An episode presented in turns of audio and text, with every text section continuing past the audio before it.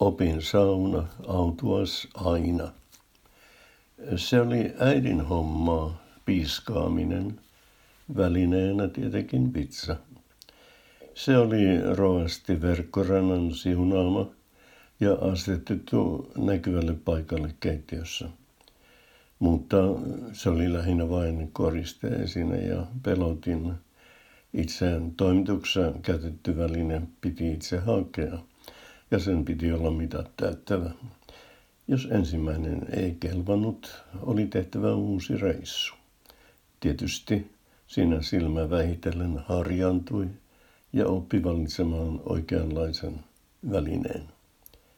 Ja mitä nopeammin vitsa löytyi, sitä lievempi oli itse toimitus. Mutta toisinkin saattoi käydä. Rangaistusta ei ehkä tullut ollenkaan. Sillä jos viipyi pitkään, äidin mieli saattoi olla lientynyt. Hän saattoi jopa olla unohtanut koko asian. Mutta se oli arpopeliä. Vitsan löydyttyä saattoi itse toimitus alkaa. Äiti kääri hihansa. Minä otin pienen rohkaisuryypyn ja tungin suukapulan suuhuni. Se vaimensi ääntä ja esti puremasta kieltä poikki. Ja sitten housut alas ja piiska alkoi viuhua. Ei se kipu niinkään, mutta se nöyrytys. Housut kintuissa, pylly paljon, puuttui vain yleisö. Kun raippa oli riittävästi heilunut, piti vielä kiittää. Piti teiviä. Se on pohjoissavolainen murresana, joka tarkoittaa halaamista. Totta puhuen vihasin sitä sanaa. Äidillä, äidillä sillä teivimisellä oli varmaankin toinen merkitys. Se tarkoitti, että kaikki oli taas hyvin. No bad feelings.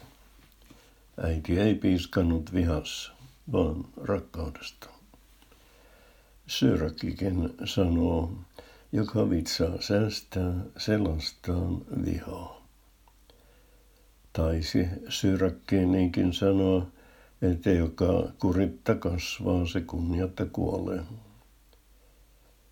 Koulussa kasvatustehtävän siirtyy osaksi opettajalle.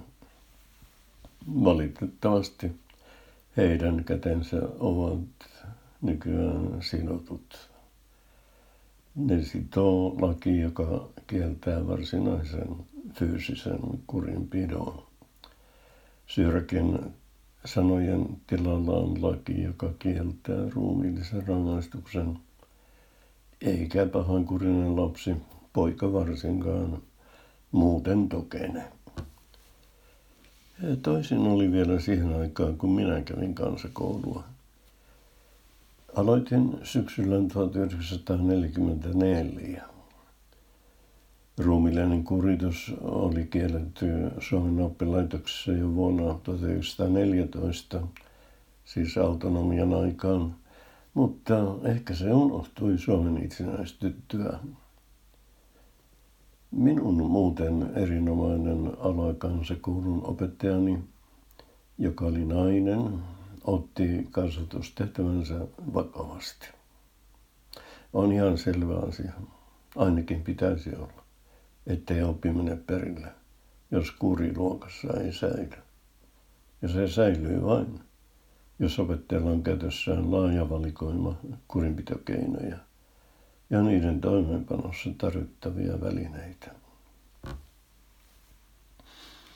Piiskaaminen ei noihin keinoihin minunkaan kouluaikanani kuulunut, joten vitsa ei myöskään kuulunut välineestöön. Oli käytettävä, opettajan oli käytettävä käsiä, mutta ei kuitenkaan nyrkkiin puristettuna. Avokämenelläkään ei sopinut lyödä. Kaiken oli tapahduttava sormin. Niillä saattoi tarttua hiuksiin ja tukistaa. Tällöin kurittaja, tässä tapauksessa opettaja, ottaa kiinni kuritettavan, tässä tapauksessa oppilaan, tukasta ja repii siitä.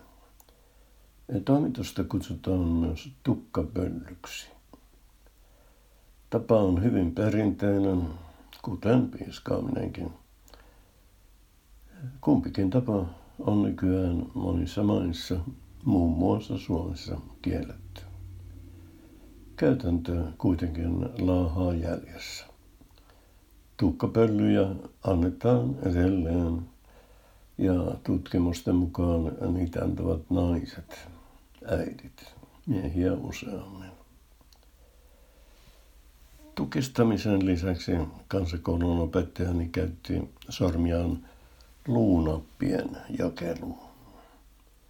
Luunapin antaminen tapahtuu seuraavasti. Etu- tai keskisormen kynttä pidetään saman käden peukaloa vasten jännityksessä. Sitten peukalo vapautetaan, jolloin sormesta vapautunut jännitys on luunappi. Kynnen osuessa johonkin. Yleensä kuritettavan otsaan. Seuraavia rangaistuksia luokallani ei ollut käytössä. Terävä kartakepin napautus sormille. Korvapuusti. Jalkapuu. Kansakoulun yläluokilla saattoi sattua niin, että opettaja nappasi riitapukareita niskasta kiinni ja kolautti heidän päänsä yhteen. Tätä näkee nykyään toimintaelokuvissa, joissa pääosassa on Sylvester Stallone tai Arnold Schwarzenegger. Opin sauna, autuas aina, on Mikael Agricolan runo. Nykykielellä ja hieman lyhennettynä se kuuluu näin. Opin sauna, autuas aina, koska vitsoil vihdotaan. Et on lyöty, siitä on hyöty. Kasvaa taito, toimikin.